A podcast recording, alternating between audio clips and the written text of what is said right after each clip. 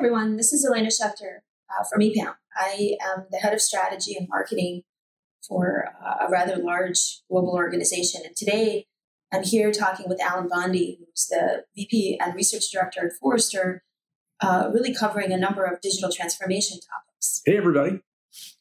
And so we thought that in this episode, we could broach a topic that has gotten a lot of airplay uh, over the last few years in particular, with everyone talking about ecosystems and what they mean and really what they are. Um, and obviously, EPAM's been doing quite a bit of thinking about the nature of what we believe is the next generation of enterprises um, that we're labeling adaptive enterprises. And uh, we are thinking a lot about how this idea of ecosystems fits into that construct of an adaptive enterprise. And so, Allen, I know this is an area near and dear to your heart. I know you've been thinking a lot about this, and maybe talk a little bit what a little bit about why you think this is uh, an important conversation for today. Yeah, you bet. Um, and you're right. I've been thinking about this for probably over 20 years, back to you know my time at McKinsey when we were looking at sort of the then state of e-business and e-commerce and online selling which you know at one point people thought this wasn't going to happen right that people would get freaked out about security or privacy and um, even over the last 10 years mostly when i've been in the saas space you can't launch a saas company without attaching to larger ecosystems like salesforce or sap and in many cases those saas companies are creating their own marketplaces and ecosystems. So this is a topic that's been percolating for the better part of the last couple decades. So it's pretty cool to sort of gather up what we've learned, but also see what's changing, right? So that's that'll be fun to dig into. Great. Well, I know you guys are doing quite a bit of thinking and research on the topic, but just for our listeners, uh, in this podcast is hopefully one of several. What is an ecosystem? How do you define it? Yeah, so I mean, an ecosystem broadly is the, the network that you bring to bear for your clients, for your employees. It's those business relationships. Some of those are strong links sort of in the network, right? Those direct relationships who you're going to market with. Some of those are weaker links when we talk about, you know, social networks, the, the friend of the friend of the friend. But really we think of ecosystems as being both that network effect. And you can't talk about being a consumer company or a business to business company without having a network you know your suppliers or your distributors or your retailers but also um, it's the way that people are going to market and it's also the way that we can help our clients both the forrester clients and the epam clients sort of navigate who brings the best partners to solve your problem. And then it's the technology too and we'll dig into this i know in, in a little bit.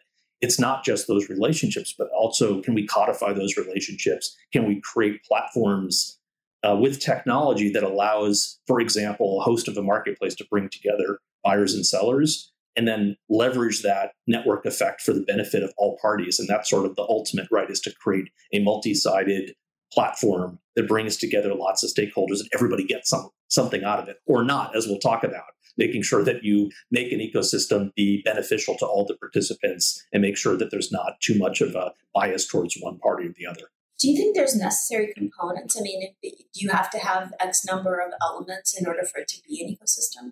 So, um, well, at least you have to have two parties, right? There has to be, um, you know, to create a community, you need at least a couple members.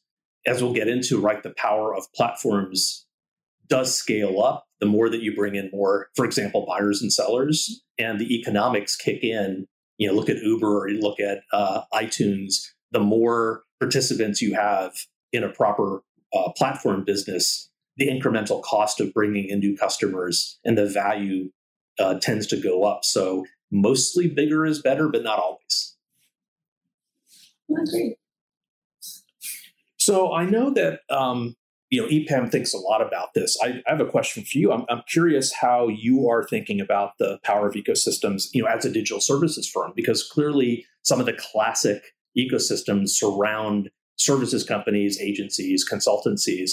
How is EPAM thinking about it both for your own business, but also how you're leveraging that know how on behalf of your clients? Yeah, it's a great question. Um, maybe start with clients because that, after all, is, is really our, our focus primarily. Um, well, we're coming at it sort of in, in, in the most, um, I would say, technology centric way historically, although that's starting to change with us with us introducing some new capabilities around consulting. Um, and we're starting really in understanding the data. And when you kind of get into the data conversation, it becomes readily obvious that many of the marketplaces outside of sort of the large cloud marketplaces are verticalized.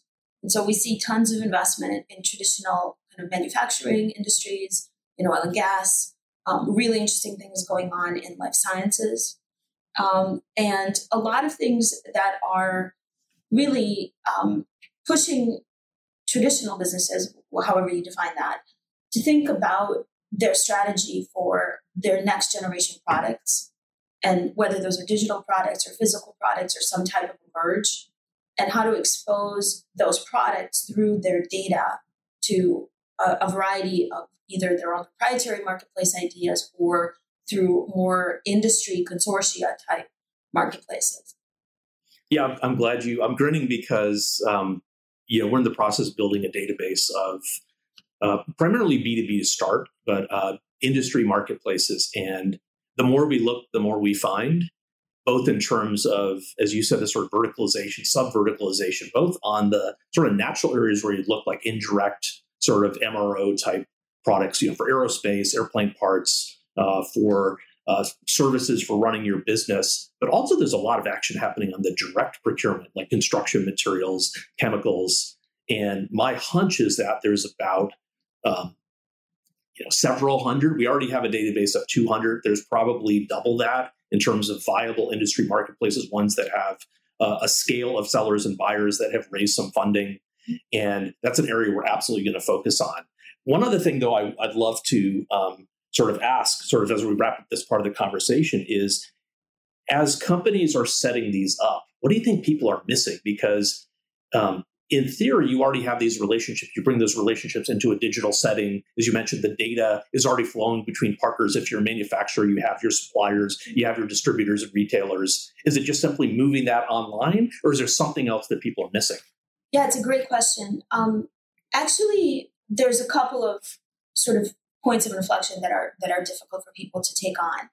Number one is this idea of just turning on the data. It doesn't actually happen quite that readily, um, both from a business perspective mm-hmm. because the relationships are not digital relationships, but also from a technology perspective. You you have to have thought at least a little bit about the the coverage of digitization within your portfolio of products or services. So and, and, a lot of manufacturers are just not good at that. They're not good at that, and they're not thinking about it in the way that I would consider to be programmatic. Right? It's very sort of incidental and it's done the mm-hmm. line of business, and that's that's difficult because you're you're actually trying to build an ontology in some ways. Um, the second piece that's difficult is that when people think of marketplaces, especially digital platform enabled ones, they're having to come up with new digital services. And I don't want to call it a lack of imagination because I don't think that's true. No, you can call it that. but I think that um, you know it takes a little bit of a different paradigm to look at digital services as products rather than looking as products as products. Um, and so we're seeing some delay in, in people's ability to really articulate a new types of business model that are sort of native to the marketplace idea versus just an interpretation of an existing business model. And you can see that again, vertical by vertical. If you went with, you know, manufacturing, you would have one example. If you went with construction, you would have a totally different example. Um, and so I think the complexity is in the thought model, in the mental model, in as much as it is in the technical. No, that's a, that's a great point.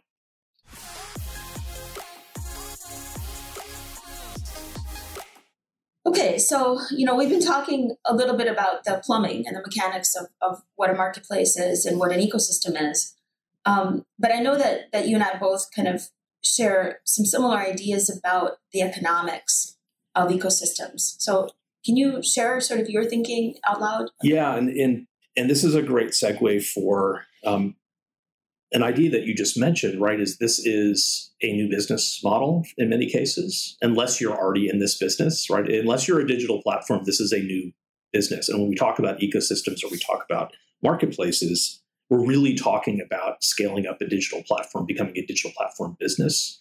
And um, that's not easy. right? That this this takes a village, but also it takes discipline and technology and processes and incentives. And um, I will encourage the listeners to look back at some of the work, especially that Ted Schadler and Nigel Fenwick have, have done at Forrester in terms of becoming a digital platform business. And you realize when you examine everything we're talking about through that lens, that you realize two things. One is that there is this progression. You have to sort of attract the buyers and sellers. And if it's a technology marketplace, you have to get people writing to the same APIs and get them participating digitally. And then over time, you sort of earn the right to be a proper marketplace. But there's lots of digital platform businesses that won't quite evolve to marketplace status.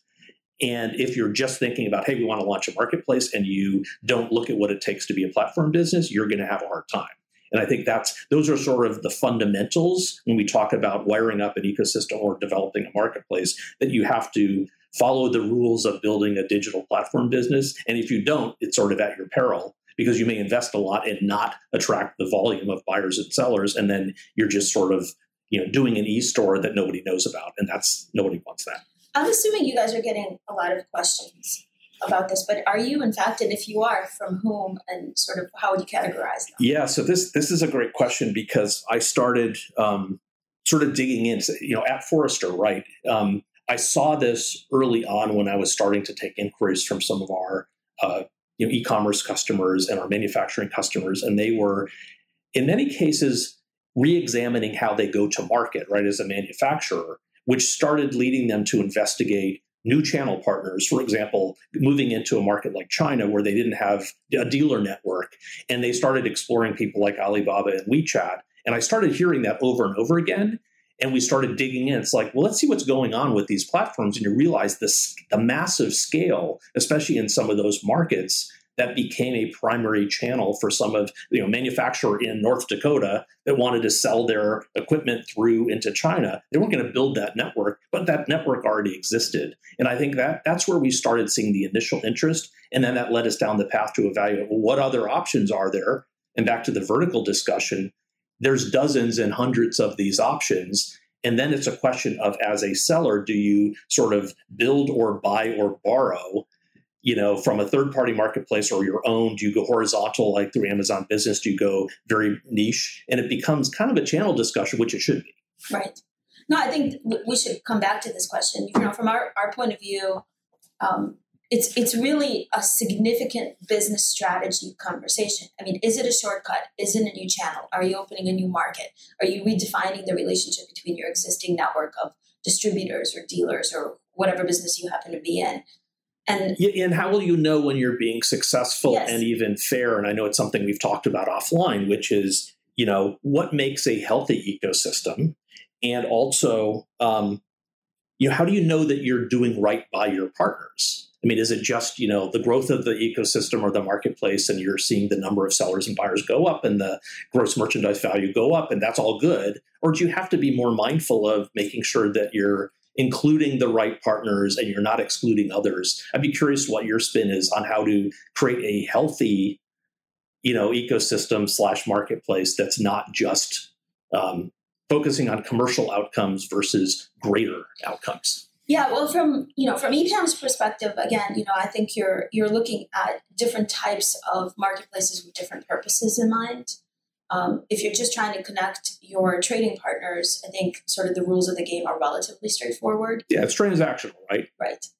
Uh, but if you're trying to create these new digital platform businesses, you know, the entire business is built around a digital platform, then I think you want to be not just proper, but you want to be a good corporate citizen in that regard. I mean, just my personal opinion is that there's a difference between value creation and value extraction. And we can see that drama playing out in the world today with some of the large platforms that we can all name, I'm sure.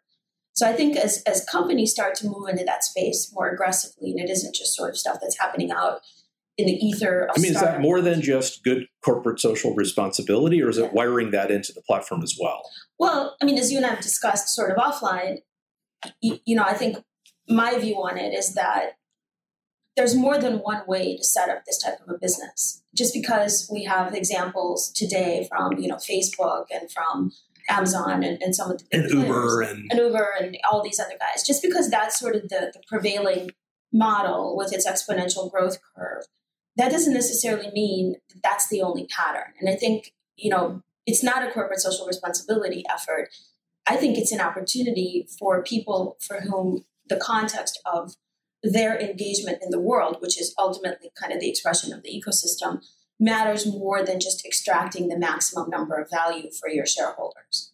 So that reminds me of, and, and I and I got to bring this up because we've both spent time, you know, around the open source uh, area. Used to run product marketing for an open source company.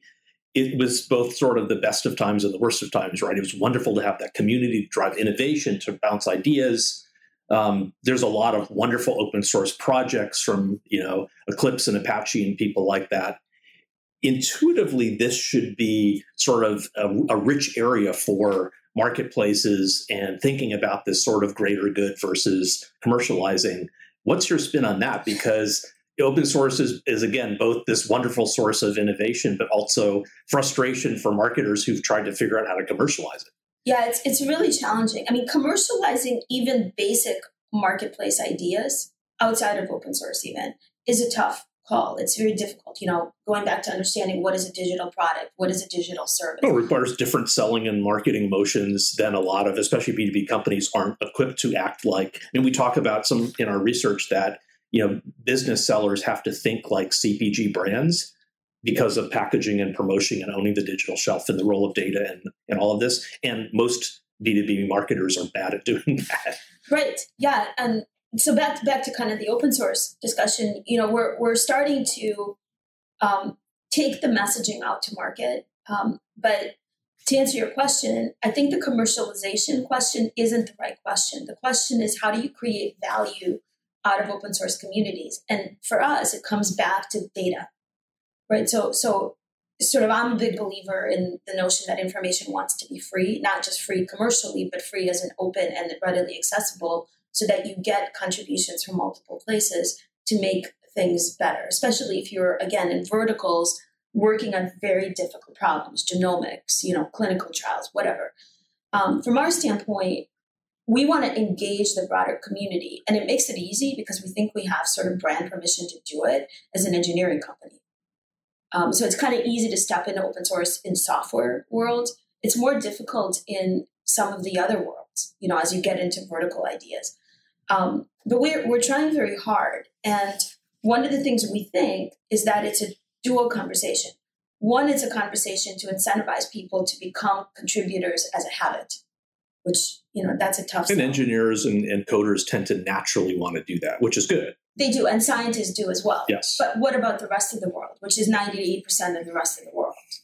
Um, and and we think there's a just value for humanity in open up thinking to people and creating these platforms and, and, online communities where people can actually make each other's ideas better. Well, it's about value exchange, right? As, as, as we both agree, but also it's got to be about transparency because look at something like Facebook where you know they built their community because of the value that those i mean users wouldn't be on facebook if they weren't seeing value of connecting with their high school friends and you know posting in their community but I'd say we both agree that it wasn't quite apparent to most users what that value exchange was, right? That Facebook was was selling that data and users were not necessarily aware of that and and one of my startups was an early dev garage partner of facebook developing some of those ad units that leveraged that data it worked amazingly well but also once the users understood how their posts or their data was being used they hated it so that's a good example of commercially, it was really effective.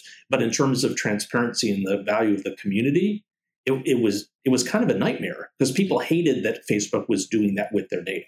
Well, I think you know, um, I think I have to be a little bit careful here because some of these guys are clients of ours, but it's beyond that, right? So this idea of transparency and, and, the use of data and the permission economy, which is where I think marketplaces was, are going to push us very, very quickly here.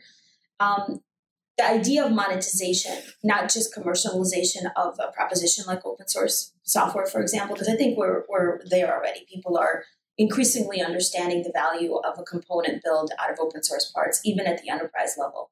Yeah, what software companies are not using open source somewhere under the covers, whether they promote it or not. And that's something that I learned the hard way is the value of open source is in that under the coverness, not necessarily waving the flag that, hey, we use open source. Exactly. That and then how do we repackage open source componentry? How do we build services around it? What what is it that we want to add value in over the top as a layer of open source strategy? But back to this you know idea of monetization, you know, I think it's going to become I, I don't want to use the word insidious, but I can't come up with a better word. Um, I think it's going to be pervasive. Pervasive. Pervasive is a better word. You're right. Um, but I think the question is going to become something that stays with us all the time because it isn't so much the sale of the data, it's the use of the data as our platforms become more intelligent through artificial intelligence, through machine learning, where you get to a point where people like Facebook are going to be able to drive your actions. They don't have to sell your data. So the questions are, you know, af- after you're an organization who's thinking about standing up a marketplace, those ethical th- thoughts and discussions and, and decisions are going to have to be baked into the strategy of the marketplace from the very beginning because I'm not sure the world is ready for five more Facebooks. I think we both agree on that.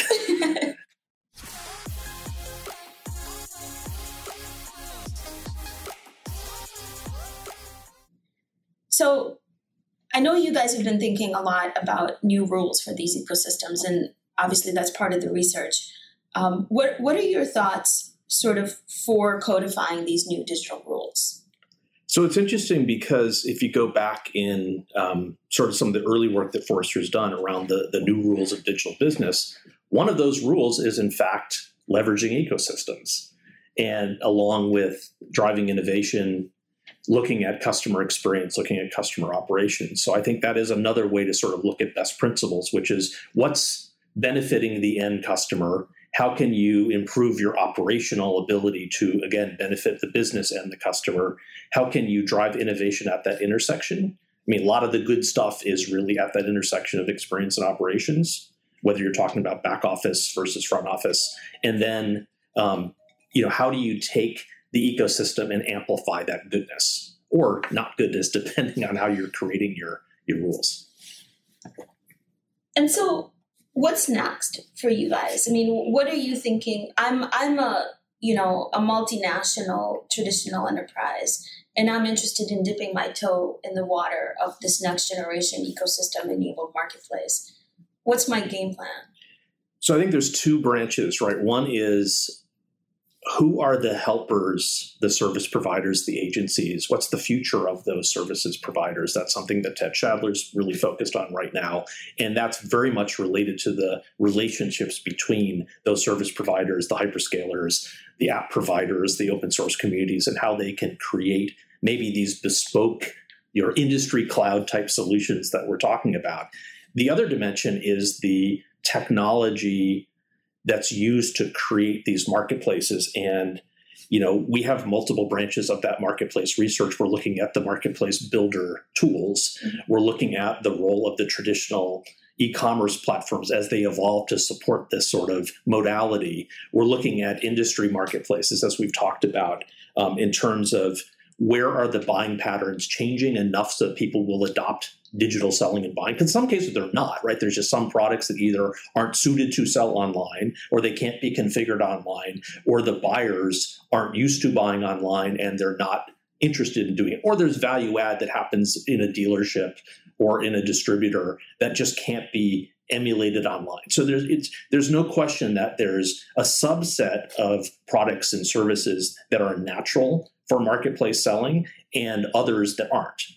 Now, it doesn't mean that the the not category won't have new digital products that they're creating that can go online or services that can go online. But that's really a focus of our research is carving out and providing taxonomies and decision tools for people to want as a seller, you know, of your assortment, your products that you have, which products are suited for selling online and then in a marketplace. And then when you start to experiment and that's going to be the next couple years a lot of experimenting right? We're seeing this in every industry. Hey we're going to take this assortment and we're going to try it out on amazon business or we're going to launch a marketplace ourselves for a certain product line or a certain geography. And i think that's going to feed the insights the data that you've talked about. And then there'll be this slow move from you know right now overall b2b spending you know, the percentage of that that's e-commerce is roughly 15%. So there's a huge upside. And then the percentage of e-commerce that is being transacted through a marketplace, I'm thinking that's going to approach about a third over the next couple years. So we're still talking about the majority of this is not happening on a marketplace and where it will break out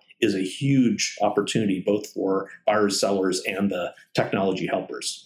Yeah, I mean, we certainly see the opportunity in the same way that you do. I mean, we mentioned early on in our conversation that the vast majority of content is not digital content. And if you want to expose a new channel, that channel being predominantly a digital channel, that's heavy or, or, or it is digital, but it's trapped in a PIM system or it's trapped in a, in a CMS system that just is not set up to syndicate at scale.